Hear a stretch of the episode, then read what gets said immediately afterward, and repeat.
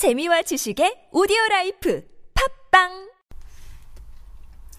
What do you want? Jeremiah chapter 45, verse 5. Seekest thou great things for thyself? Are you seeking great things for yourself? Not seeking to be a great one, but seeking great things from God for yourself. God wants you in a closer relationship to Himself than receiving His gifts. He wants you to get to know Him. A great thing is accidental, it comes and goes. God never gives us anything accidental. Nothing is easier than getting into a right relationship with God except when it is not God whom you want, but only what He gives. If you have only come the length of asking God for things, you have never come to the first strand of abandonment. You have become a Christian from a standpoint of your own.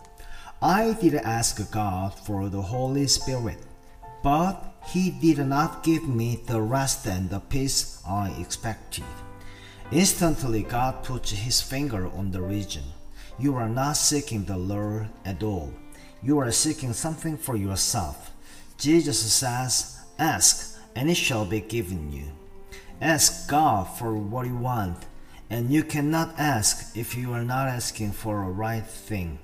When you draw near to God, you cease from asking for things. Your Father knows what things ye have need of before ye ask Him. Then why ask? That you may get to know Him. Are you seeking great things for yourself? O Lord, baptize me with the Holy Ghost.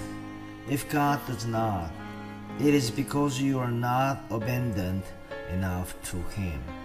There is something you will not do. Are you prepared to ask yourself what it is you want from God and why you want it? God always ignores the present perfection for the ultimate perfection. He is not concerned about making you blessed and happy just now. He is working out His ultimate perfection all the time, that they may be one even as we are. What do you want?